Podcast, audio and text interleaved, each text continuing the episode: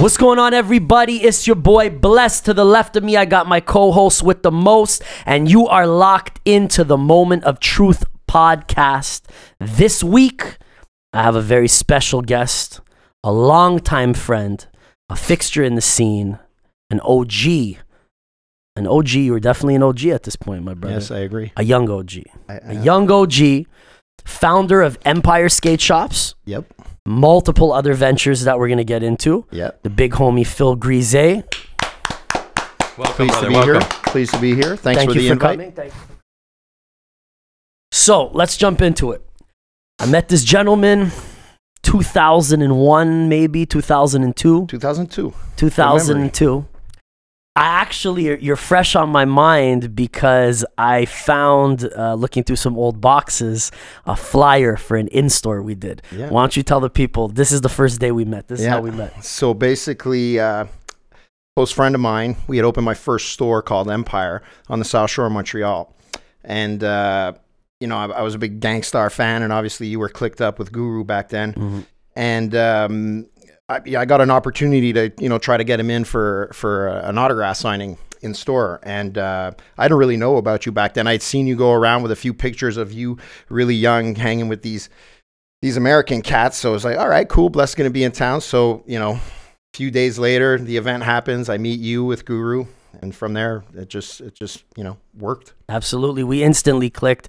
And uh, I was really impressed with his shop, and they, they had a great turnout. And it was this was way out in, in, in the suburbs. This was like even Saint like. Julie. There you go. So this Yeah. is deep. This is real. This is the South so deep. South Bronx. This is of the South Shore. It's like you know 15 20 minutes away from the city but it's the it is, furthest I uh, had ever went yeah no out doubt of the no core. doubt no doubt and uh, he had a dope ass spot. They had a, a, a DJ playing Yeah. that day, Yeah. and the kids loved it. We, Uh, we used to sell records back then. So basically, the store was a skateboard and snowboard store because that's you know where I'm from, and those are the things I really liked. But I got into DJing maybe you know early to mid '90s when A-Trak was popping. mhm, You know the, the whole DJ craze mhm. came about, and I got into that. So when I opened the store, we had uh, a section where we'd sell hip hop and R&B vinyls. Oh, okay. So, you had a, uh vinyl spot. yeah, we had a vinyl. Oh, I completely forgot. Yeah. I completely forgot that part of it. So yeah, that was dope. We did it. Actually, do you remember who it is who uh who hooked us up? That was Nick.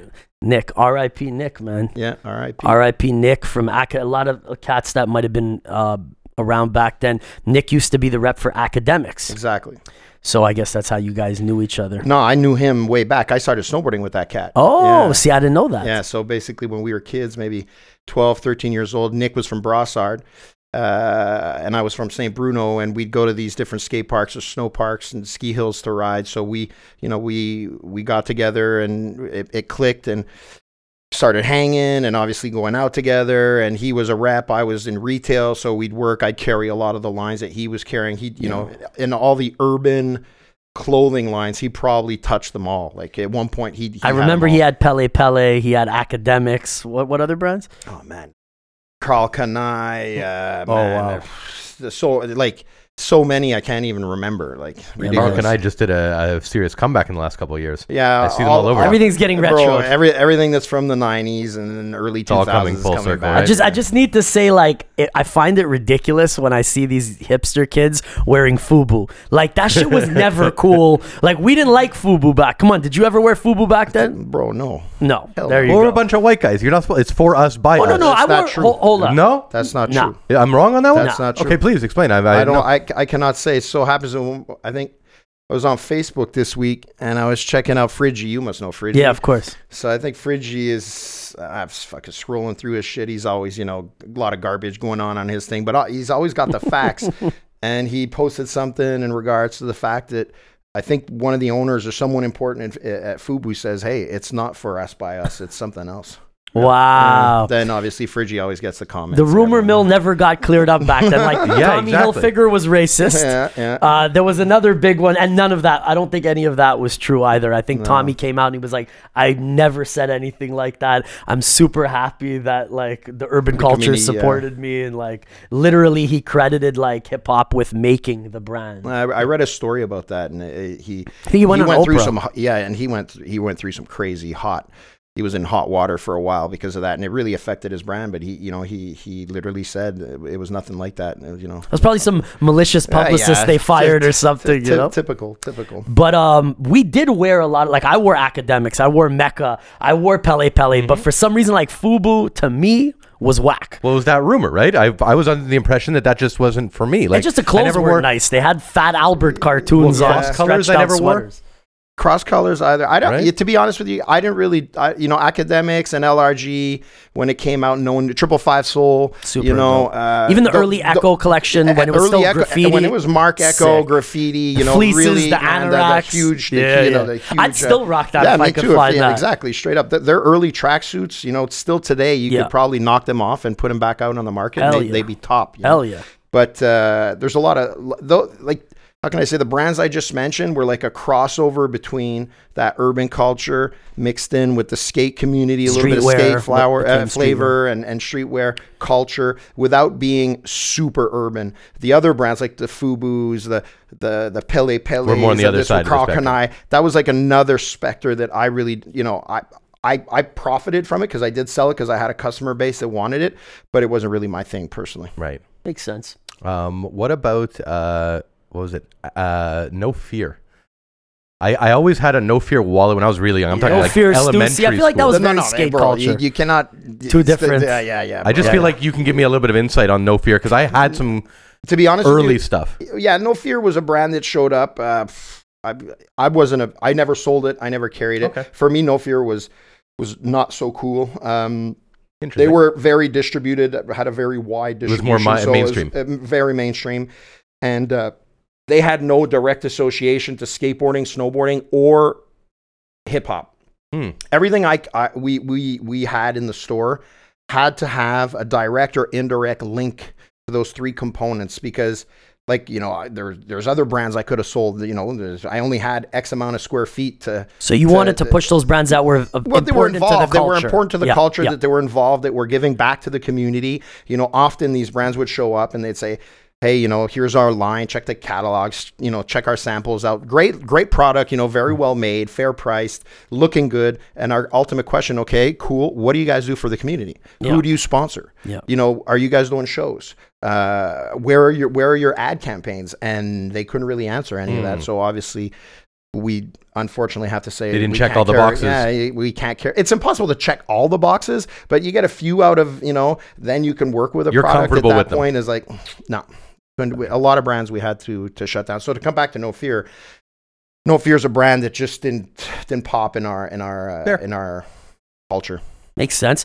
Uh, what were some of the big early brands that you guys were really championing that you guys were pushing at the store?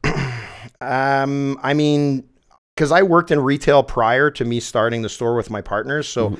obviously uh, there there was an earlier phase in my business development that that I carried certain brands, and then by the time I we opened our our store, you know, those brands were no longer as cool, so we moved on.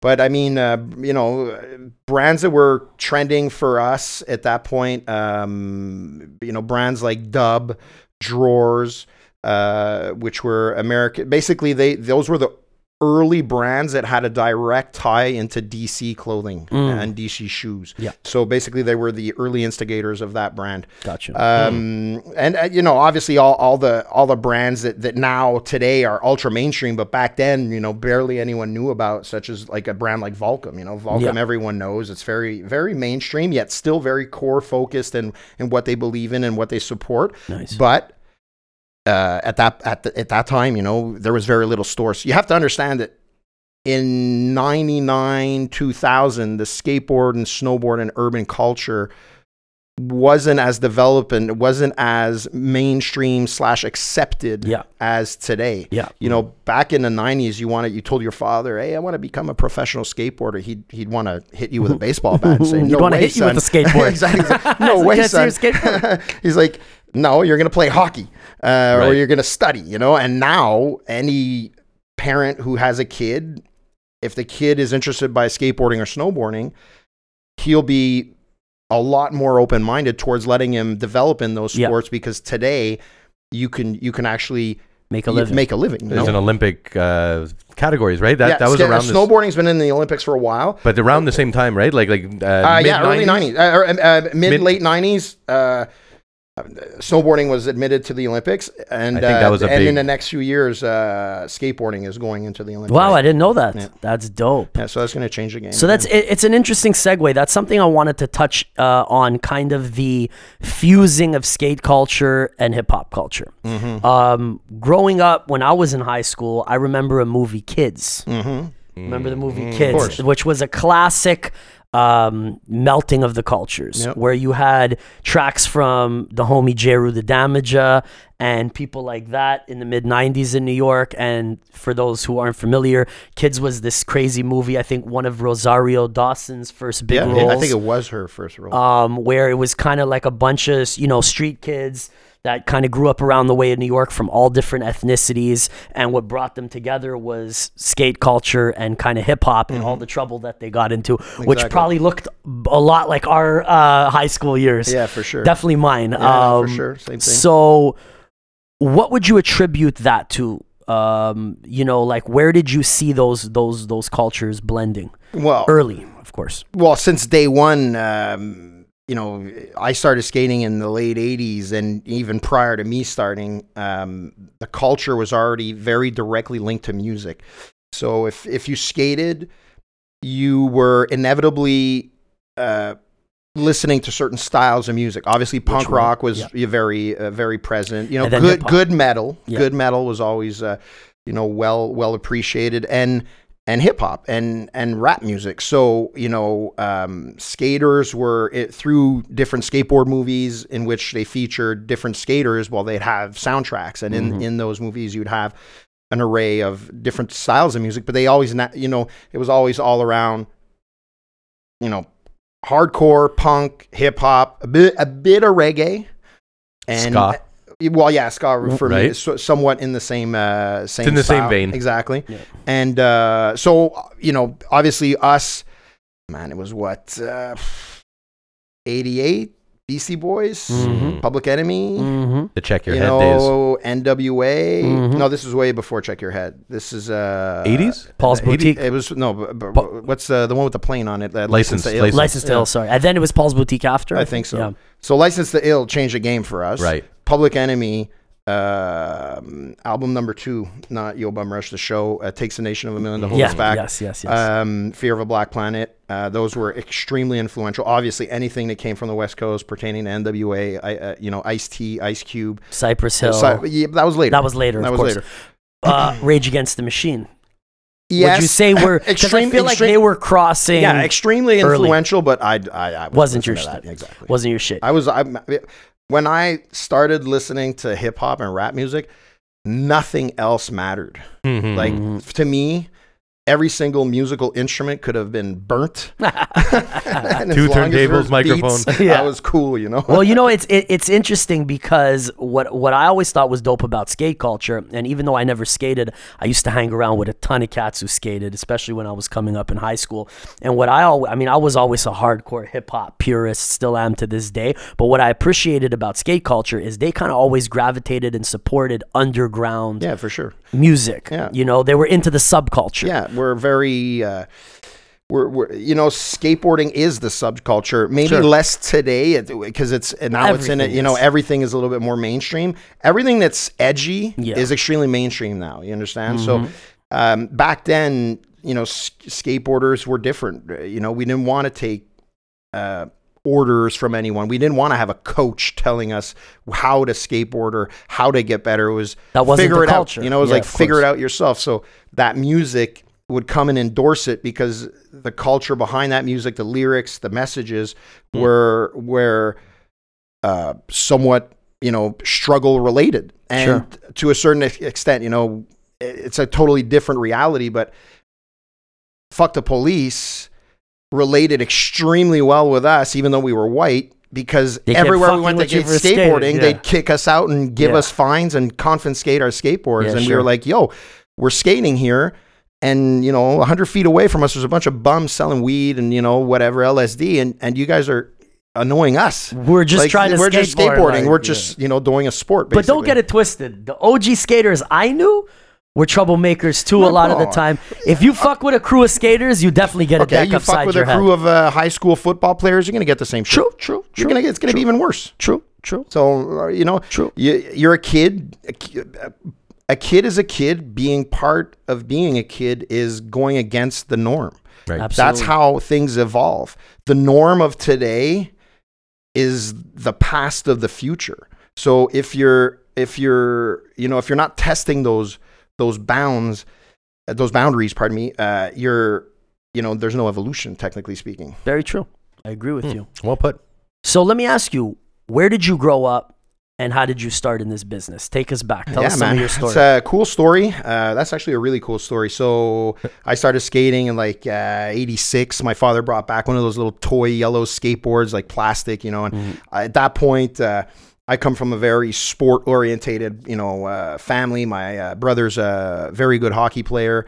Um, so I right there start skating, forget it. I'm not doing any other sport. Nothing else matters in the world. So I evolved skateboarding, and I'm I'm fairly good at skateboarding. You know, I'm I, I'm very young, but I'm always hanging with people that are like five, six, seven years older than me because I'm I'm at their level of skateboarding. Um, at one point, um, there's a, a friend of mine who, at that point, I, I, I hadn't met yet, who opens a store in St. Bruno, which is my hometown on the South Shore of Montreal. And uh, so, you know, he's it's, the new skate spot. And obviously, back then, skate stores are like the local hangout. So you Sure. go there, you chill there all day, you go Sure. skateboarding in the afternoon, come back at the store, and it's like a hangout. Mhm. So we start hanging out at the store, and um, the uh, the the how I I got involved in like physically working in that store is I was perfectly bilingual. My mother's perfectly English, my father's French, so obviously at a young age I was f- fluent in both languages. And um, the owner of that store is, was French, like French Canadian to the max. So at that point, all distributors and, and companies were based out west or in the states. So he had to speak English, and he was on the phone, man, and it, he was saying some stuff that made no sense. So I, I just tapped on his shoulder and said, you know, give me the phone. I was 12 years old at that point. I, it's like- Wow. He's like, I was like, give me the phone. So he gave me the phone, and I put my hand. I was like, what do you want to say in French? So he told me what I, what he wanted to say, and I just conveyed the message to the person on the phone. So it, uh, five seven minutes later, I hang up, and it's like, yo, I want you here three days a week. You know, and, Translating. and translate, A 12 year old do- do- do some child. orders. That So- is so. so a few years later, I end up going to Toronto for a trade show, and it's a you know Canadian skateboard and snowboard ski trade show, Mhm. and uh, the distributors are there, and we're walking around, and we meet the people face to face. You know, what year and was this? uh, Uh, about this uh, was like roughly. probably 94, 95. Dope. and um, these people look at me and they look down at me because I'm like four foot nine, you know, and I'm 13, 14 years old. And they're like, you're the guy placing these, you know, these big orders. these big orders. How's this possible? So from there, you know, I, those people really appreciated the fact that I was very young and involved, and Sure. that that person who owned that store was my partner at Empire. We started the store together with Oh. another one of my friends, Fred, who was like the local hero uh, skater. Gotcha. So we clicked up and started Empire in '99. Dope, Yeah. dope. So, take me on the journey of. So obviously, uh, we're very alike in that we got a very early start Mhm. in in our respective uh, businesses. Um, constantly surrounded by older cats. Story Mhm. was exactly the same. How did you go from being uh, a kid working in the skate store to opening one location with two other guys to turning it into a chain? How did that happen? uh, what was that uh, evolution? like? basically, th- I started working for that guy Mhm. at the store. Yeah. I, you know, I was still in school, skating. At that point, snowboarding arrived, and obviously, snowboarding became a very important part of my life. And about uh, probably, I'd say somewhere around '96, he sold his store to someone. I stayed with the new owners as like a, an assistant manager, Mhm. and um, I, I did a few years there. At that point, I was still um, sort of teeter tottering between working in you know the business and trying to be a professional. Gotcha. So I had maybe a little bit more chance of doing something in the snowboard realm, but I was always getting injured, like severe inju- injuries. So like I, I had broken my leg twice, uh, my collarbone three times, all this in like three years. So I really hurt myself many times, and I was like, man, if I continue this, I'm gonna die doing this. You know. So Yeah. I, I. I, f- I rechanneled my energy and focused on on the business aspect of things. Gotcha. To me, it was it was more of a sure shot on the long run, Mhm. uh, safer, and um, and I was looking also at you know your general athlete uh, the athlete's career it, ha- it has a, a lifespan that is quite short because when you're skating and you're snowboarding injuries you get older that new click comes in and they you know they sort of overpower the older guys so i was like you know what i'm going to let you know the actual skateboarding snowboarding career go and i'm going to focus on retail. So in 97 i called my old boss back which was pat. He was a friend and fred. And uh, you know i told him listen i'd love to start a store. I don't know where yet, but you know, there's it's time for change. Um, let's let's get together and do it, you know, and and let's do it differently. Mm-hmm. So at that point, we we opened our first store in St. Julie, the store that you visited. It was, uh, you know, your average store was maybe two thousand square feet. We we went to four thousand square feet. Your average store was very basic in the design we invested in in our design. So we got a designer to help us out, and you know we were like the first boutique skateboard store. We had like a saltwater aquarium in there. We had uh, you know the, the the it wasn't just four walls and some chrome racking on on on the walls. It was like you know custom made fixturing. We were selling products that were a lot more expensive. Like we were selling diesel denim at that point. Wow, uh, at like 250 bones a Back piece, then. and that was in '99. So people were like, "Holy shit!" So we we had this cool mix of product. Where it was like high end mixed with the legit skate culture. yeah, exactly. Yeah. So you know, like diesel denim was legit. Like you wanted a dope pair Still of denim. legit. Yeah, exactly. Still you know, rock so diesels. so we you know we we decided to have that mix of product. It was it was we were the first to do that, and then from there uh, we opened on the fifteenth of August of '99. Skyrocket success, unbelievable. God bless all the customers that supported us. And a few few years down the road, we opened uh, Montreal and Boisbriand, which is on the North Shore, and then we opened Ville Saint Catherine, Vaudreuil, Quebec. Terrebonne, uh, Boisbriand. We expanded stores that already existed. We opened Boucherville. Uh, we moved things around a bit, and now we, uh, you know, we have Bromont, Granby with uh, some partners of ours. That it's actually more of like a franchisee deal because they're they're good friends of us. We we don't work the franchise business model, but with these guys, they're You're close. they're- You know, yeah, exactly. There's a lot of love, so we decided to go partner forward with with that because uh, we knew the guys for so long. And uh, yeah, so we have uh, nine stores, and obviously in our in our world, Congrats, brother. Uh, thanks, yes, bro congrats. well appreciated. And uh, in 2007, I'm I, I, more or less a year maybe, we started doing online business. So we started selling online, which is very ahead of the curve compared to a lot of the skateboard and snowboard stores. I have a question then. for you. Are you doing anything different with your online stuff, similar to what you did with your brick and mortar? What do you mean? The saltwater ponds. Uh, Do you have any insight for the kids that are? Uh, No, uh, Is there something to- on those- uh, Like what happened? Just to it's it's cool you're asking that question because to to circle back to what was going on is our stores became uh, very busy, very high density traffic. So we had to work the business model differently when it evolved. So instead of like our back then we had a 40 4,000 square foot store. After that, our stores were like seven, eight, nine, 10, 12,000 square feet.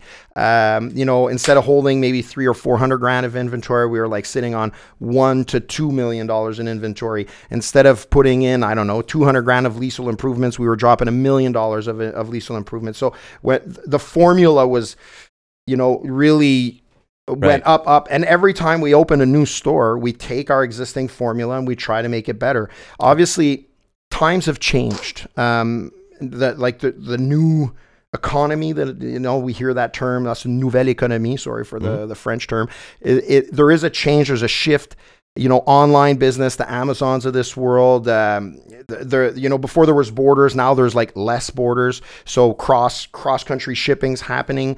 Um so the the, the struggle is different. Um it's it's uh often in our business when we're having business meetings with you know strategic partners the the common sort of catchphrase is to make that dollar i have to work four times harder because there's more competition out there. Right. so um what I was coming back to is that formula evolved. Like my stores are, are still what I consider them nice stores for a skateboard and snowboard store, you know. Beautiful. Um, but they're I don't have room anymore for the saltwater aquarium because I'm sitting on two million dollars of inventory, and every square foot is extremely. and your competition is you know? just drop shipping, maybe not even necessarily holding a lot of inventory. too, no, a lot of no, uh, definitely not. It's like a, it's like I said, it's a new world uh, for online. In our case, um, you know, through the years, we probably. I have a partner um, who's who's specifically dedicated to online, uh, you know, development. Um, you know, close friend of mine snowboarded for years when we were kids, and he was working uh, in a in a web company. Uh, doing a whole bunch of different web you have a back-end projects. guy that and then knows the he SEO came up to me in like 2005 or maybe 2006 and said, "Yo, you know, you have all this inventory. Let's let, let me take care of your online component. Let's do a partnership." So I was like, "Man, you know what? That's a great idea. You know, I don't have the competence and the skills to do it, so might as well, you know, get together and do it." Yeah. So 2007, more or less, we start the site, and every three to five years, we we we do a like a basically a re a relaunch of the site. So like, Rebrand the whole thing. well, redo, change for change like the the back end or the front end. It could be aesthetical, it could be technical in the back end.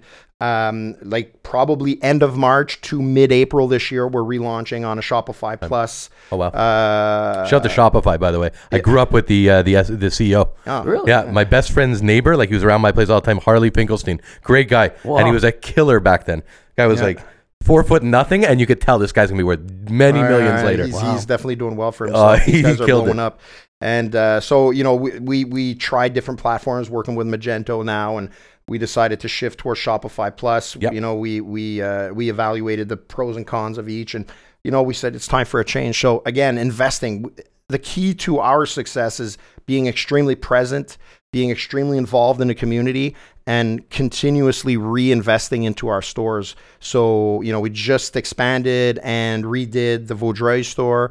We're working on redoing some uh, some aesthetics uh, in the Boisbriand store and the Quebec store. Uh, the exterior of the building that I own uh, with my partners in uh, Boucherville, we're redoing this this spring also. So, you know, there's always Improvements, uh, stuff. improvements what being done. what kind of um, community outreach stuff have you done? Because I've heard the name Empire. I mean, I'm meeting you for the first time tonight, but at the same time, I've known the name just based in the community as a, like a, a figure. Yeah. So what what is that initiative? Uh, Well, uh, great question. Like people who are basically Empire. It's funny. The best example, as I can say, is when we answer the phone at the store. We answer because we're in we're in Quebec and there's the French. law, Anglais or we have French? to we have to answer Empire Sport Bonjour because if I if I answer like Empire, It's I'm answering over. in English and then I can have problems with. Uh, Wow. So and um, Welcome to Quebec, by the way. Our, yeah. our our guests from out of town that are watching. Yeah, but hey, you know what? It's a beautiful place. I'm perfectly bilingual, and I strongly believe that the French essence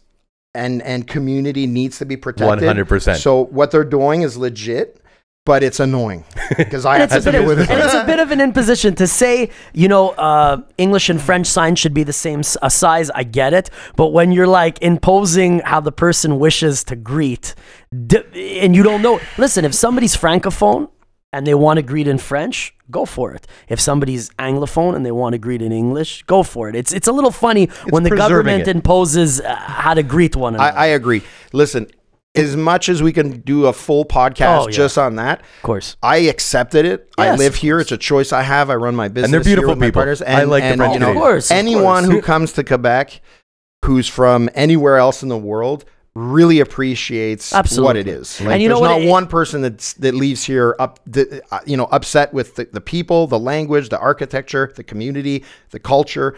It's you know Beautiful. exactly And let's be fair, it is the French that makes us completely unique. exactly So- on a, on on the continent exactly. Absolutely. I So- lived in California for two years, and I couldn't wait to get back here to the real faces, the real hardworking. Uh, I mean, it's a beautiful place we live I, in. listen, you know the only the only thing that I most people don't could do without, let's say, is the extremely cold weather. Yeah, sure. that's that's another issue. we so to come back to what I was saying please. was, um, what was the question? We again? were we were talking about uh, your community outreach stuff that you do within the thank you. community. So um, through throughout our since day one, like basically we started Empire, and uh, you know customers are flocking in, and uh, we were talking about this before the show when, while we were waiting for Bless. Um, the Bless uh, you know we were one of the first uh, one of the first stores to. Uh, you know, do customer profiling, you know, take down as much information pertaining to where the customer comes from, his home address, his age, his birth date, and blah, blah, blah. So with all that data, um, we could, you know, do s- special stores, VIP invites. Right. Uh, then we started, you know, it was like, hey, it's our first year. Let's throw a party because obviously, you know, we love to party. in my mind, and that's what we were talking about before we started rolling. I was always very impressed with your sense of uh, entrepreneurship.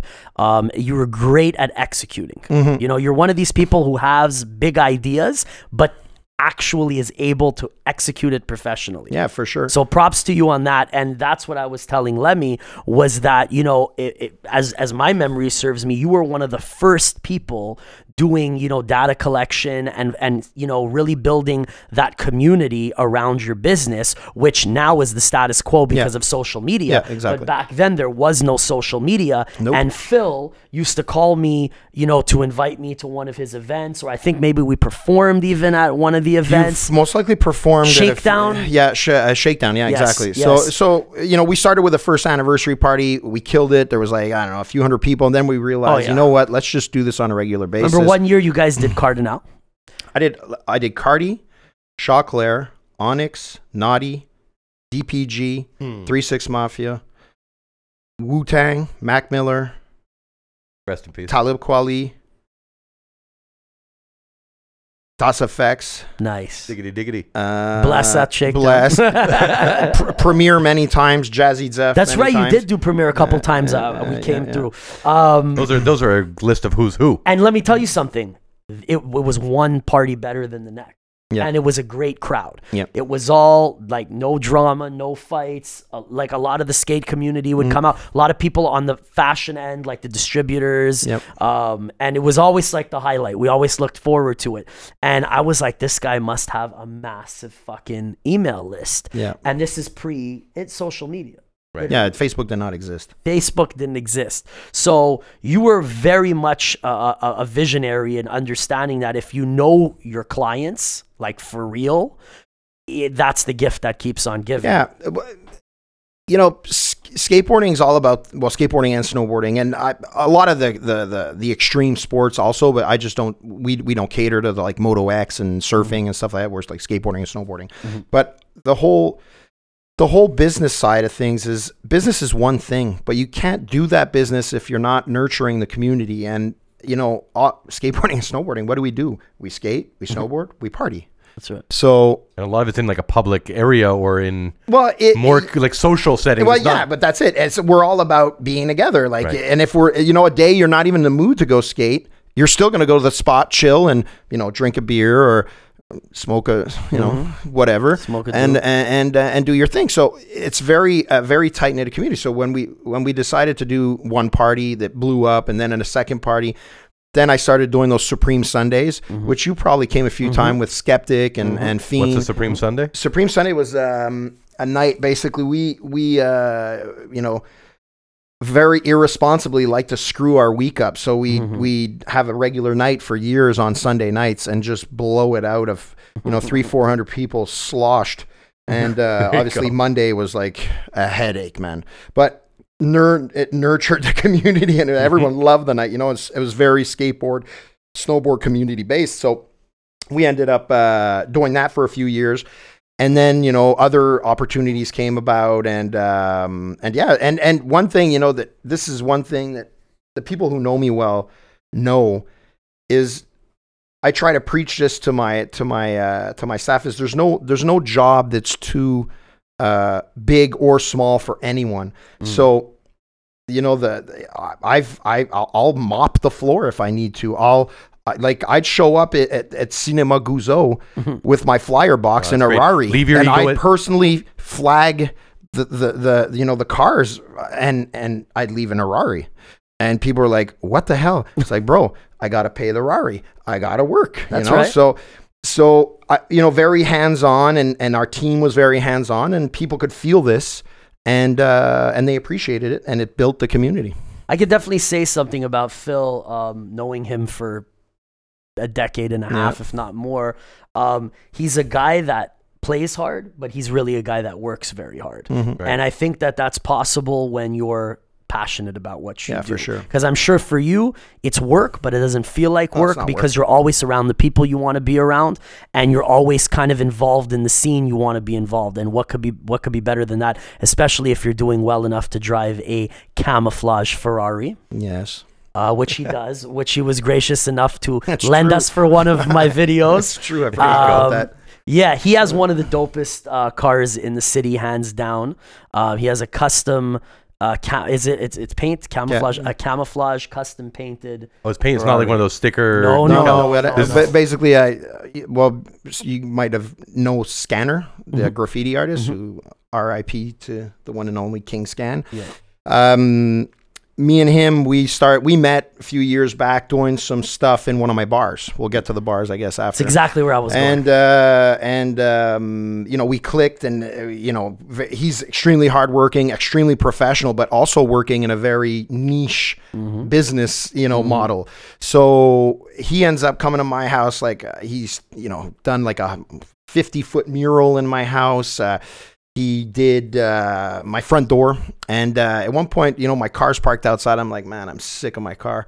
It's like I got to do something cool. He's, uh, I was like, I'd like to do a camo, but everyone's doing weak camo. Like the camos, Yeah, you I could tell the they're printed. They're, Right. th- so I'm like, man, I'm not, I'm not feeling. it. He's like, well, let's paint it. And you know, it took me about Wild. two seconds, and I was like, "You idiot!" Then I said, "You know what? Yeah, let's you have a do it." graph legend here. Like, let's go so, to work. So, um, we brought the car into my buddy's garage. We man brought it back down to the fiber to the aluminum, reprimed it. This was a st- 424 hours of work. wow. Um, reprimed it and built up the camouflage. He he basically mocked it up. And uh, a tattooer by the name of Juice, who's also very well known in the city, uh, actually applied the camo, uh, and then the the official car painter did the all the matte finishing, and, Mhm. and it came out like it's it's stealth camo. It's like, man, the, You might have the to send me a Canadian the. Canadian Army invited me to uh, a parade because it was so legit. And it's it's the like the standard green, dark yeah, yeah, green. it's like Das EFX right. straight Camo. from the know what you're talking about. Suwa Yeah. Ca- ca- camo. it doesn't get better than that. Yeah. Very dope. So, in keeping with the work hard, play hard. Yeah. So you go from being a 12 year old kid being a translator Yep. for your boy Well put. uh, to working in retail Yep. to opening your first spot Mm-hmm. to opening nine spots. Mm-hmm. But you don't stop there. Nope. You don't stop at events. You don't stop at skate and snowboard culture. You at some point decide that you want to uh, continue and expand your entrepreneurship. Yeah. Talk so uh, th- th- this is this is a very, you know, I'm very business minded. Um, we're doing all these events that we've been talking about. You know, I'm ramming parties from 200 to 4,000 people. Mm. It's always sold out. You're I'm like, let's man, monetize this. Yeah, well, yeah, let's monetize it, and let's. At that point, I was still a DJ, and I was a sucky DJ because I played for myself instead of playing for the crowd. So I, you know, you walk in and Phil was mixing. It was Group Home, Mobb Deep, Das EFX. That's why Uh, the Bless was there. Wasn't shit to me. I'm like, yo. But you know, the girls are like, okay, this is a li- little good? too hard, a little too rough, you know. So, and then while I'm mixing, all my buddies are showing up and coming up to the DJ booth and like, yo, Phil, let's have a drink, let's have a shot. And I'm like, bro, I'm mixing, I can't, you know. nights. So I'm like, no, I'm no longer going to be a DJ. I'll hire DJs and then, you know, I'll be a promoter. And then, you know, so you go from making a few hundred bucks to making a few hundred more Mm-hmm. as a promoter. And then at one point, uh, I had an opportunity with a bunch of friends. The real story is that club night I was doing on Sunday nights, the Supreme Sundays, the club uh, went Where down in flames. Where was it? It was uh, the the dog on the corner of Saint Denis and Mount Royal. Okay. No, uh, Close Mount, uh, Ra- Rachel. Sorry, Rachel. Yeah, and um, the club burnt down. And for a few months, we were like, okay, no more nights. And then suddenly, a friend of mine says, hey, let's go do the night at Rachel Rachel. Mhm. And we go and do a business meeting with the partners of the place, and they, they're sort of scared because they know of, of our events, and skaters and snowboarders are always sticking stickers everywhere, and you know Right. tagging the, I was gonna the- say the- the tags, got tagging markets. everything, you know, and, th- and their, their spot's pretty clean. So they're like, man, you know what? Uh, not too sure. And there was a there was a bar called Sofa Lounge in front of. Uh, so we bought Sofa Lounge. That's so. We we went into to do a night in a club, and 20 minutes later, we buy the club in front, and uh, and then smash your camel Ferrari through the window. and uh, and uh, yeah, so we we end up uh, doing l'écurie, the first bar. I that remember I that. I was a- Jeremy I was a big and supporter. Brendan, uh, Pat, and Alex from A5 Management. That was a great and, night.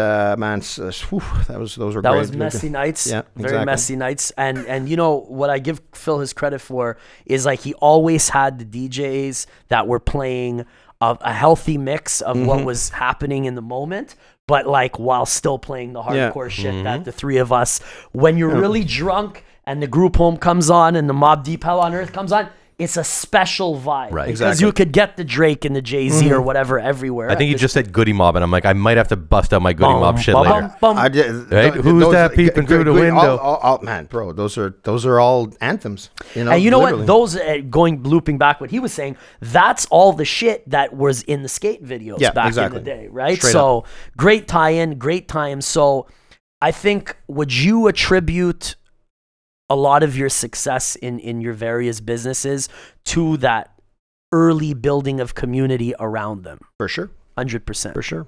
I mean, it's very difficult to capitalize on whatever business, you know, uh, area you want to focus in without being involved because the, the only way you can properly service these people is by knowing them and getting to know Personally. them and and and listening to them and and obviously trying things some some things might work some others might not but if you're there and you're involved in it and you're active you're going to be able to adjust quickly and optimize And they're going to want to support passive. And they're going to want to support Yeah, you for- because for sure. if if you see Phil and he got you around and you're going to go buy a pair of skate shoes, you're not going to go to the competitor. You're going to go see Phil because you like the guy. Yeah, you party I- with I- the guy. I- you I would hope to that. I would obviously you know use. I mean- I certainly would. You know what I'm saying? I mean, Listen, it's a there- no-brainer. there's there's competition and and and there it, we need competition because it keeps me on my grind and it keeps those guys on their grind because I'm their competition. So uh, competition is healthy and I I can't service 100% of the customers that you know so obviously we do our best to uh, service the ones that appreciate what we do.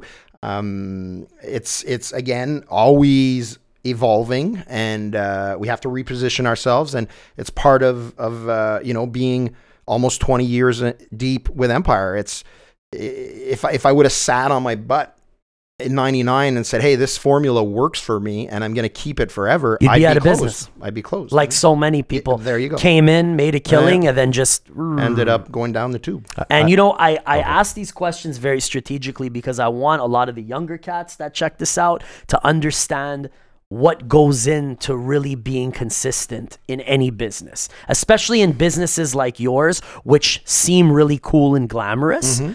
but they don't realize the fucking you've been at this since 99 Well, I've been and even that- before yeah, that I i'm talking about in to get building for, your for, business for us to work you know straight off the bat in 99 we had put in 10 years prior to that Of course. Oh. and and and and i mean anyone who thinks that it fell from the sky Hmm. is No, come on. because at all because a lot of people would see you know me and you having drinks at the bar and they'd see you popping bottles and they'd see you coming or going in the camel ferrari and i'm sure they were like not when i had pop bottles bro oh no no no coming not leaving coming not no leaving. drinking and driving buddy. coming not There leaving but what i mean is that they would see the end uh you The end result. the end result and be like oh well i guess this guy you know uh, you know got lucky or whatever and the reality is 10 years prior to 99 and then from 99 20 to year span. 2019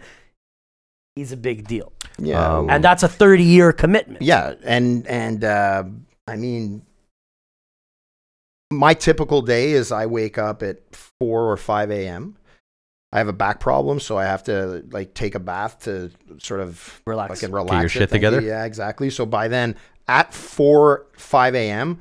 I'm already texting my bar managers and restaurant managers to see how the night went. Was Mm-hmm. there any problems? Were there any fights with cops or whatever? You know. So then I know that if the cops call me at eight, eight o'clock in You're the morning, prepared. I'm already aware of what happens. So we look intelligent and we're already acting You're accordingly. You know. So then you know, obviously, at anywhere between seven and nine, I'm at the gym every day. And then I do, you know, uh, obviously I go to the office, the Empire office. I'll do anywhere between the morning till 2 to 5 p.m. Then I'll come home.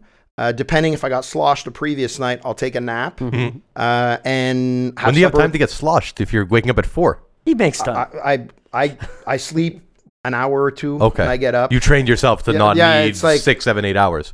Yeah, um, Okay. I'm better now with sleep because I don't go out as much. I'm uh, before I was going out, you know, three, four, five, six nights a week.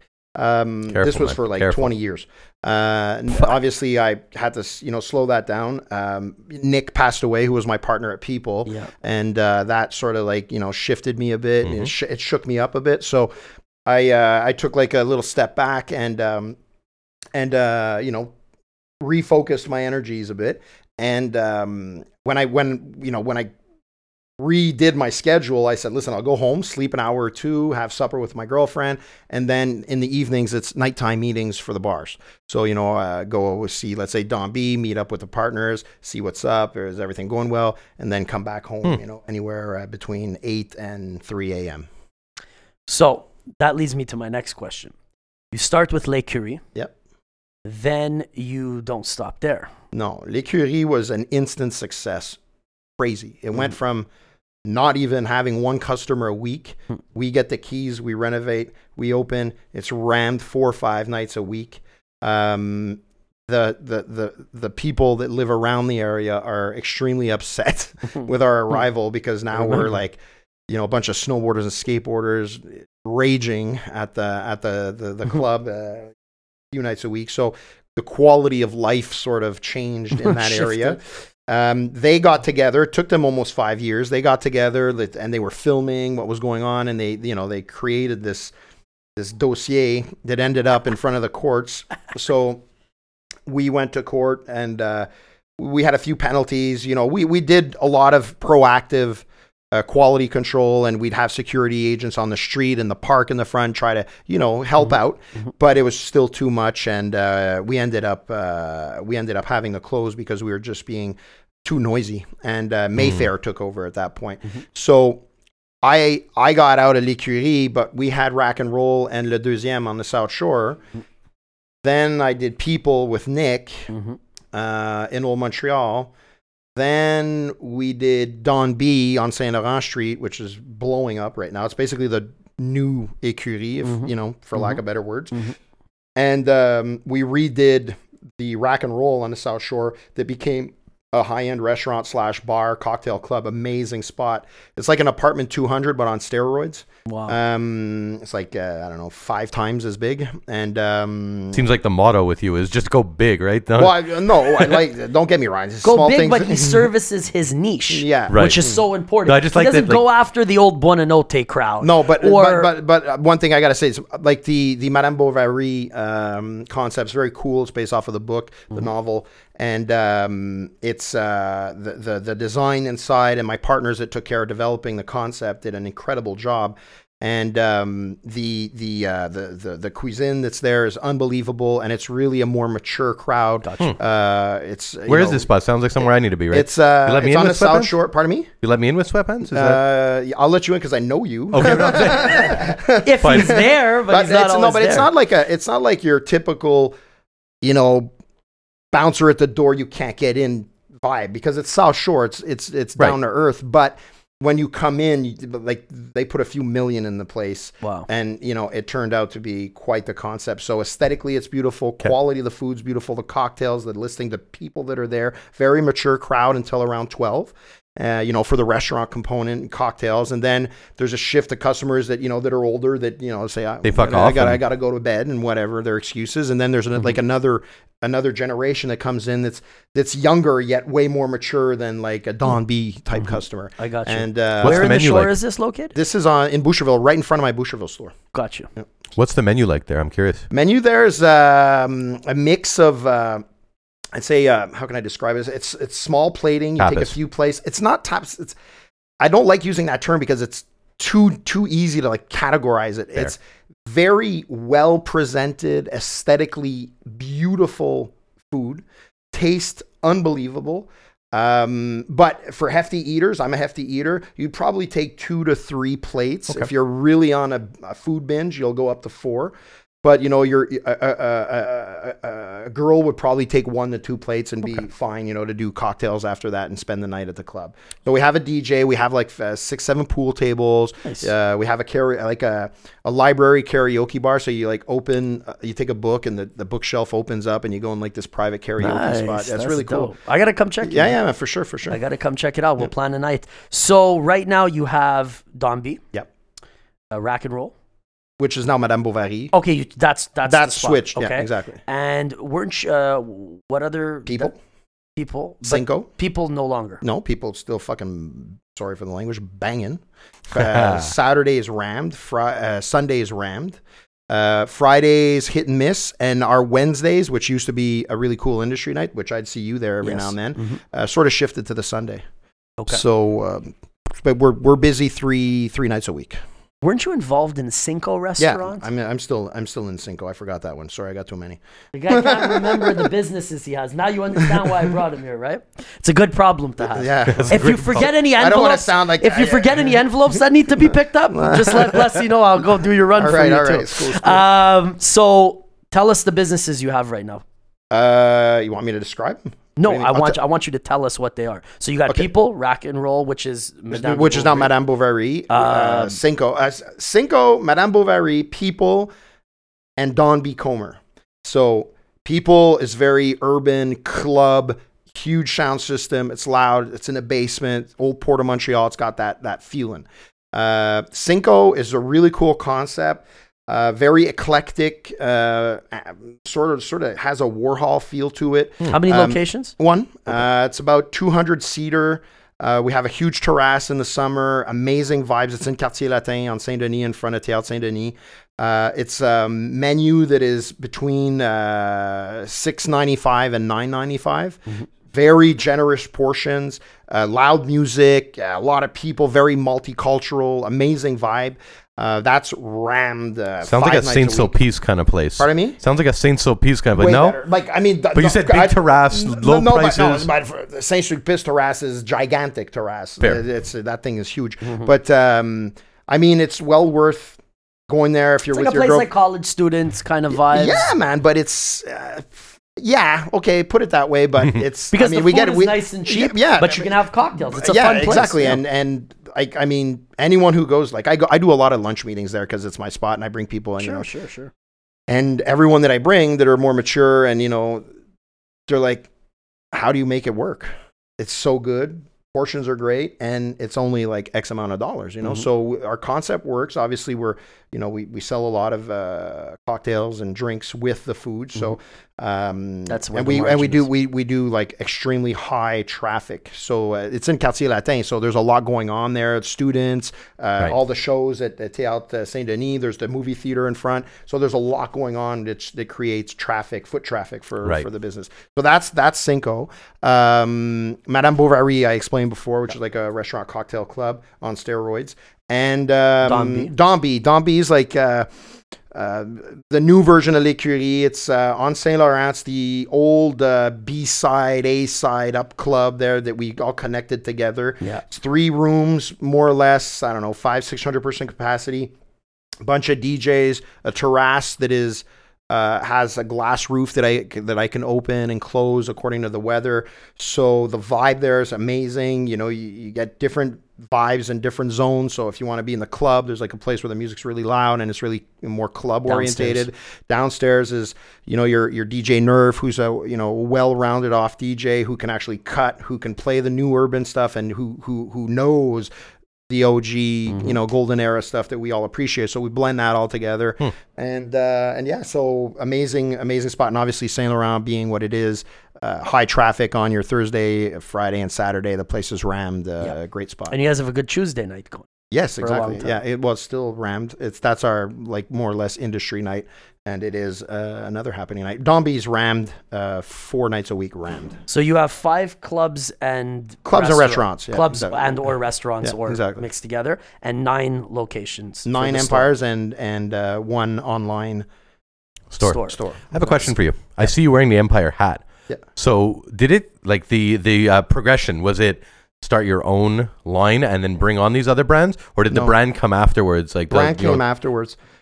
Uh, Why? Why? Like why branch out? You just wanted your own. Just different, different. A lot of right now, the like the the, the new generation is very um, like. For instance, our buddies at Dime, uh, who who are doing a fantastic job. They they developed a line. They, well, a crew that became a clothing line, and now they have a little store, but they a lot of online sales. And Do you and carry dime at all? No. Um, they uh, they have like th- they're like a Montreal. I don't like comparing, but like supreme-ish Okay. type uh, business model. Um, us, we're the opposite of that. We sell companies and we complement our offering with, With some your in-house brand. Gotcha. So Basically, like a mini department store concept. yeah, concept. exactly. right? Yeah, but specifically focused on culture. skateboarding and snowboarding and you know a bit of urban stuff. In there, Do you yeah. do anything uh, outside of clothing that is maybe like uh, brackets or wheels or stuff like oh, that? we make like we make uh, In-house? We make wheels, boards. Cool. Very cool. Uh, obviously, we make uh, you know hats and beanies and shirts and some denim, uh, pants, shorts. Um, Very cool. I mean, we, we dibble and dabble in, in what we what we feel we need to make and what we f- what we want to make. Um, and uh, yeah, so uh, a lot of printables, you know, just branding, and uh, we Lot do a lot stickers. of our, uh, yeah stickers by stickers by the heap load. That's true. I've seen Um, stickers all over the yeah, city. yeah, that's man. why. We've plastered the we've plastered the continent. Um, but a lot of uh, a lot of artist collaborations that we like doing. You, you know, it's not so much about putting the name anymore. You know, like before, any skateboard store clothing had the name and huge. Right. Um, we still have a bit of that stuff, but now it's more like subtlety. Uh, mixed in with some artist collaborations or some. Can you name some of the design. artists? Uh, stuff that maybe. Uh, pff, I mean, one of the most recent is uh, Mr. Beaufort, that uh, guy that we met through um, skateboard community. Basically, a, I wouldn't say a doodle artist, but somewhat of a, a, a doodle artist who did a bunch of added graphics on uh, magazine ads and and covers for Thrasher magazine. Oh. And, and um, so we ended up doing a contest, which was called "I'm Getting Paid." Oh, I remember that. and we still do that. It's a yearly contest, one of the biggest uh, amateur skateboarding contests in the world. And we'd bring, you know, the course always gets redone, and the- the ramps get repainted. We brand everything, and then we get an artist to come in and you know do do his thing. So uh, Lucas came in and did. Uh, you know, we he says, okay, get get me some paint, uh, uh, whatever amount of gallons of paint, and he's there at night, you know, and we all go to bed. We come back the next day, bro. The whole fucking skate park is plastered with his graphics. Like it is almost unhumanly possible to How have much done work what this guy did. done. and at night. And it still looked like I mean, we didn't expect that, but it was awesome. It was like unbelievable. So we really clicked with him and really appreciated the effort he put into it because it's not like we were giving him a million dollar check to Right. do it, you know. Sure. So uh, so uh, we saw, you know, the, the the work ethic and and and you know the just the pride in how he worked. So we ended up, you know, dealing with him on other projects, and we just did uh, a bunch of. Well, the boards aren't out yet; they're coming out soon. Uh, we dropped the clothing line about uh, a few weeks ago, so there's a bunch of hoodies, T-shirts with different graphics that he played Perfect, off on, perfect. some cool stuff. and and well deserved. He put in all that work. Why not? Right. Well, yeah, and it, we, you know, he's very well respected in the skate community, and uh, you know, we we do we do um, every year we do more or less a, a photography series, which we get some photographer, um, often local Montreal guys that are very well known, very well respected, and we'll we'll work some of their photo some of their photos and apply it to skateboards or clothing, and then there's an artist component, which is more like uh, some graphic design or some actual uh, artistry that is applied to the clothing and boards also. That's dope. Yeah. So with 15, 16, we can't count, we keep losing count, Mm-hmm. uh, active businesses running. I know you talked a little bit about, you know, how rigorous your schedule is. Mhm. What would you attribute or what would be a tip, you know, to that that you use to managing all Hmm. of these because just hearing the kind of workload you must have can be overwhelming. Teamwork. Teamwork. Teamwork. Um, and no all- ego. You said before you'll pick up a broom. Yeah, yeah. You leave your ego at the straight up, door. exactly. Um, if, first of all, uh, God bless all my partners. I'm not alone in any project. I, I, I, when I when I decide to get involved in a project or I decide to to start a project, um, I always do it for the fun because I'm interested in whatever that project is for Mhm. whatever reason. Mhm. After that, it's what's the team Mhm. you know, create the best possible team competence wise, but also fun wise, Mm-hmm. and put that together and maximize everyone's strengths and minimize their their um, their weaknesses, and uh, you know share the the workload and cross our fingers that things work out. You know. Um, So far, so good. yeah, I mean, don't get me wrong; it's not always easy. There, there are there are you know businesses that aren't as profitable or that you know come with different struggles. Um, The but, Montreal you know, club scene too is not an easy game. No, but it's easier than you think. I- I Okay. don't- it's, it's, I don't want to know. I think. No, but I, what I'm saying is, you know, the whole mythology of having to deal with all these criminals and you know, the, Okay. the, Mm, no, that the does bells not, and whistles that go along uh, with it. In uh, well, in our case, no, and um, But also, you're not necessarily I'm not catering to attracting that. to Yeah, that. exactly. Bottle popping, you know, crew of the month wants to be Yeah. in your place flexing. Yeah, you know, exactly. you you you cater to a lot of good kids who are really into hip hop and skate culture. A lot of kids from from the shore and from the North Shore, and Mm-hmm. Exactly. and which is a beautiful crowd. Yeah, man. Well, they're the best crowd. They are are. repeat customers. You know, besides, you know, I don't know, tearing someone's T-shirt out because they're doing the, the whole Bam Margera thing. You know, every now and then it's just like doing Mm-hmm. pretty some stupid stuff. But And they're a loyal crowd. Yeah, very loyal. when you're going loyal. for that A-list crowd, you know, old port that you know selling the tables and Yeah. bringing the hottest. That's a very disloyal crowd. they're- they go well, where the party is. Exactly. Well, they're social butterflies, so they go from one spot to another, uh, whatever's popping, the flavor of the month, and wherever the police aren't annoying them. Yeah. Right. So Yeah. So I definitely would. So you would say that you've you've you've attributed being able to um, sustain all these business by by team management but- and by but being to- a good delegator. Well, yeah. Don't like as I say, all these projects I'm involved in. Like I have partners, we take decisions. Uh, in the in the club restaurant scene, I'm not as actively involved Present. in the in, in the administration, the hardcore administration, like staff schedules and what products we're going to sell. My like my partners are are specialized in that field, so got they optimize the business on that So side. I'm more like a people to- marketing, you know, Yeah. side of things. And then on Empire, it's the opposite. I'm I'm, hands-on. I'm hands on, you know, with my with my partners. So by trade, you're you're you're you're you're a you're a retail guy, Yep. and then you kind of would let the experts deal with operations for the nightlife stuff. Yeah, definitely. Because at the same time, I, I, I still want to go see my buddies in my competitors' clubs, Sure. and I want to be in my clubs every now and then. And I mean, there's only so many nights a week, and I have to sleep a few of them. So, how often do you go to your spots? uh, I try to go once or twice a week to a different spot. In the in the nighttime, Cinko I can Cinko Madame Bovary I can go during the day. So like they're we're open on The on clubs, lunch I hours. mean. But the clubs I, I I'll try to go uh, like Friday and Saturday, and and do one or the other, you know, and, and move around and just go. You know, I might not close the place, but Sure. I want. I'm not gonna. I'm not gonna lie. Once I'm in there, it's like everything breaks loose and there's no going No. back. We've we've had that. A few, Exactly, We've had the champagne flowing a few nights, and Yeah. uh, me, you, and Nick can't see. Yeah, You know, your vision doesn't work anymore after a while. Yeah, and that's uh, good. Those are good nights, man. those those were great memories. And R.I.P. Nick, man. He was Yeah. such a good cat, man. Yeah, for sure, bro. God bless Nick and his yeah, family, yeah. bro. God bless Nick and family. So, the projects now. What are you focused on outside of the Actually, uh, uh, always in bu- business development. I'm uh, I'm working on a clothing line. Um, I've since since the day I started Empire uh, with Pat and Fred, I I doodled a pair of fleece jogging pants, Dope. and uh, Thick. Love that already. I uh, you know I and and That's uh, up my I'll, alley. I'll remember, man. Just doodle it. And I'm like, man, these baggy ass pants with like you know that you know that football jersey mesh in the lower Oh, fucking yeah, yeah, knee areas Oh, yeah, with big cargo pockets. you know. I'm like, ah, it's, it's dope. And uh, I'm like, oh, I'm gonna get these done. But the thing is, is Empire skyrocketed.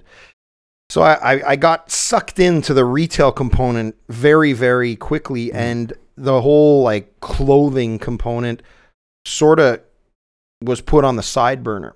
And um, about two years ago, I was uh, just thinking about where I was in my life and and uh, you know the, the hits and the hits and misses, and Mhm.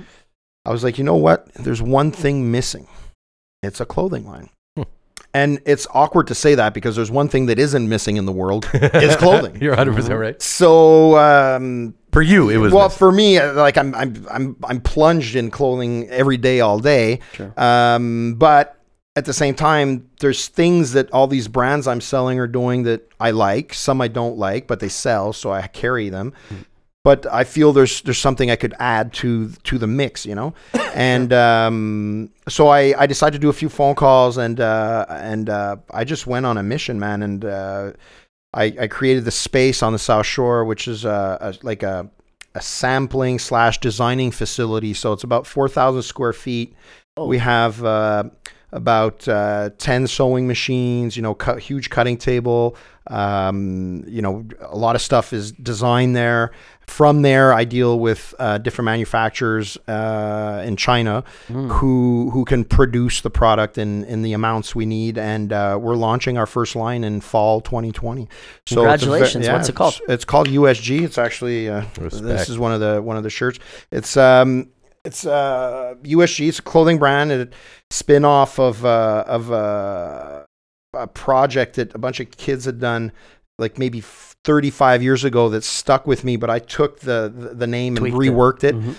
and um, i said you know let's do it and and you know every everyone who's in this this clothing game right now is um, aiming for the palace slash supreme Sure. formula you know Sure. limited drops um, very High, high limited resale. product V- exactly. Um, obviously, a lot of collaborative, uh, Mhm. you know, pr- uh, product, um, which is an amazing business model. Much respect to it, and I think it's it's it's definitely the way to go about it. They broke the game. Um, see, when, it, if you ask a kid today who's 18, 19, who's into that streetwear game, Mhm. he'll probably, if you ask him, hey, if you were to start a clothing brand, who would you like to be? Then he'd probably, you know, drop a few of those streetwear names with a few, uh, f- uh, yeah, a few of the of the high end fashion brands, mix that together.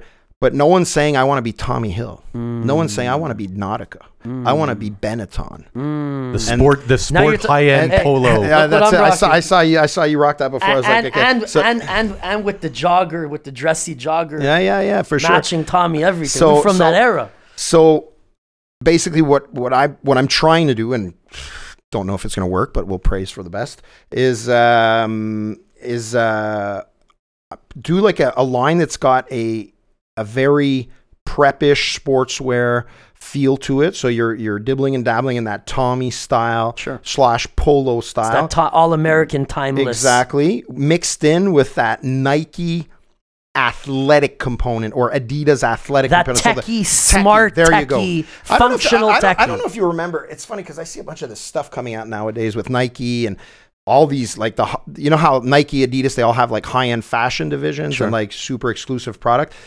You remember Physical Science? I'm trying. I'm trying. I don't know if you if this will come up on Google. I did an ad with Guru for physical science. Okay, so there you go. that go. were in Vice magazine. There you go. That was There in you go. everything. So Physical Science. If you if you if you this was this was Marc Ecko who started physical science. So basically, Mm-hmm. I Ecko was blowing physical up, science. and physical science was his l- laboratory, uh, you know, mad scientist, tech, athletic But it was great and ahead of its time. man, it was it, the the stuff you're seeing now Mm-hmm. is extremely similar to That's what he was doing in the late '90s to mid 2000s. and it was such a cool brand that initially I had told, like I was sponsored by Ecko at the time, and I had told the people at Ecko, I said, you know, why don't you get me and Guru to do an Ecko ad? And they were like, look, Ecko's like huge. We don't need profile Yeah, for yeah. Ecko. It's the biggest shit on planet Earth. But what do you think about physical science? And when I saw the brand, it was kind of like early diesel meets like Super tech. Yes, super tech Super tech like drawstring, Exactly. jean jackets that had zippers. The materials were fantastic. They had a dope ass. Um, I'll never forget it. It was a navy blue and red uh, velour suit. I don't remember that. It was. I remember because we wore it in Okay, the ad. Me and okay. Guru had matching tracksuits in the ad. It was hilarious, um, and um, I was really happy to do the ad because I, I liked the brand more than Ecko at the time. Yeah, but that's it. The people that had been, you know, sporting Ecko for a while, and obviously it was it, Ecko was oversaturated Oh, at that God. point. So physical science came in. So physical science is, is if you take a bit of that flavor and you take a bit of the Nike Adidas DNA and you slap it into some some polo with some Nautica and you slap a bit of Benetton in there, and that's that's a bit that's a bit of the bowl. I love- that's my salad. I. I like your I like your salad pause. Mhm.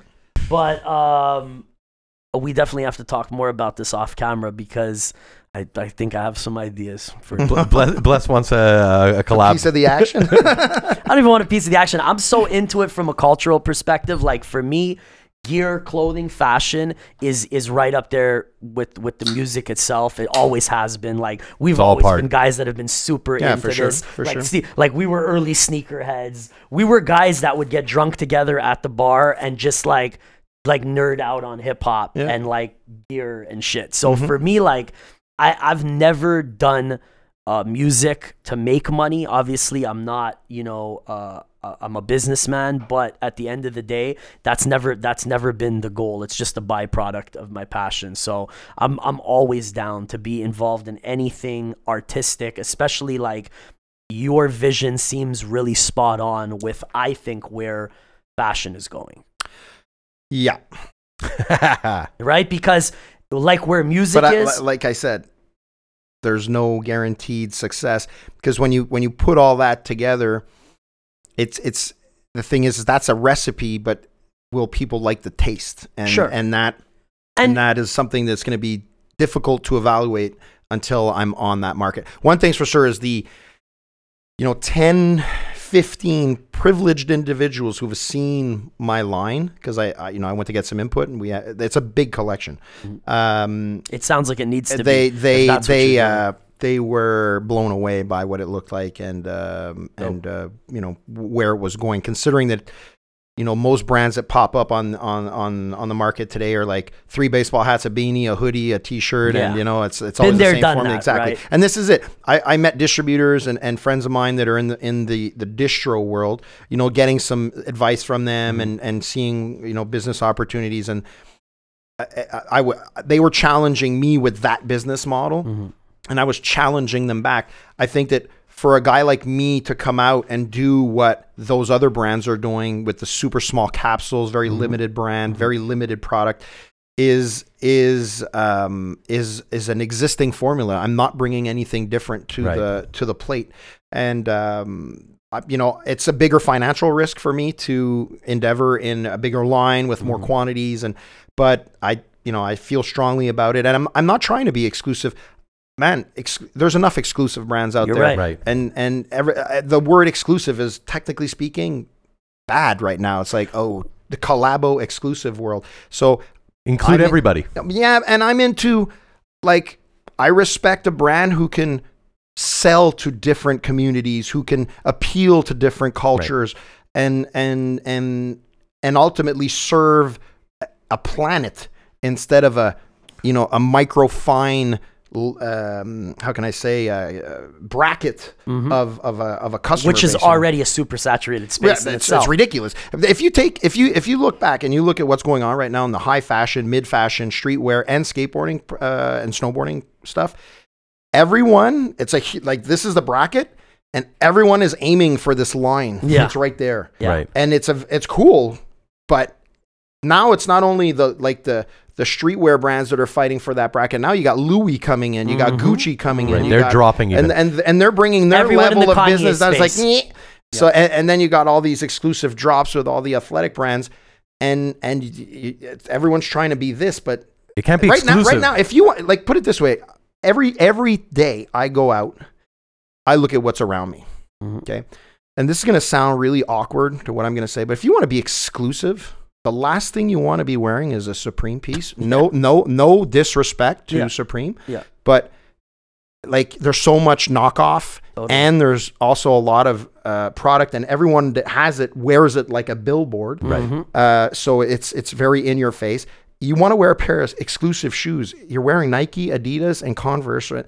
everyone's wearing that right That's now right. technically speaking if you're rocking a pair of DC. cool like cool version of a skate shoe or or even for instance uh, you know, a few years are back, a few buddies of mine were rocking Doc Martens before, like Docs are, are sort of back Right, right now, yeah, but yeah. a few years ago they weren't. I did that. And, I went know, to and, New York. and it's like, man, th- that's different. You Phil, know, I went to New York. You know, they had all those, uh, you know, sneaker spots in Soho on Broadway, Lower Broadway. I was there last Friday. right? So I, I'm, I'm always since I'm a kid. Mm-hmm. I go into a store and I see they had the classic black eight hole Docs with the yellow stitching for like sixty bucks, and I'm like, yo, just because these are classic, I pick them up.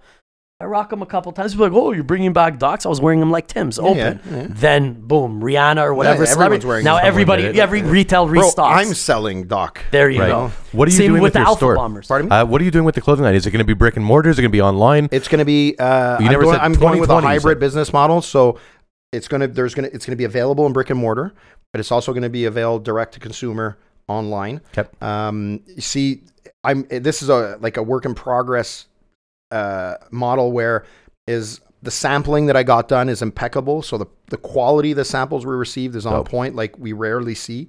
Um, we're we're going into production right now, so we're hoping the production comes out the same way as the sampling. Yeah, because out. you know how that goes. Well, there you go. So once I get that, I'll feel comfortable or I'll be disappointed. I'll adjust accordingly. So Perfect. You got some time. my first run that's coming in is is a hefty run for the size of brand we are, but it's not like you know billions of dollars of product. So we're going to manage it accordingly. Yeah. And then I'm going to build the business up. It's a 20 year plan split out in four segments of five years. Each five year segment is split into two, two years, three years. And every every segment, when you jump every five years, the first two years of that segment is learning to to cater and and understand that customer in that bracket and the three following years are capitalizing on it. Mm. So it's it's basically you know stepping up stepping up stepping up but in an intelligent phase because there's always a, a- an area when you're well always in in what i've seen and when i speak to people that are in business and and have done you know some development there's always a gray area where when you go to the next step the beginning of that step isn't very profitable because when you go from let's say $100000 in sales to a million you have to pony up more money you need more space you need you know more employees Adjustments. but you're not necessarily selling enough to cover those costs. So you have to get into that bracket get the comfort zone trim it down control it and then exploit it. Gotcha. so that's you know how i, I see the plan going up. And uh, don't get me wrong i'm aiming for a billion but if i sell a few million and it's profitable hey kudos man it's, it's and good. and and it's a fun project Exactly, and it's something exactly. you're passionate about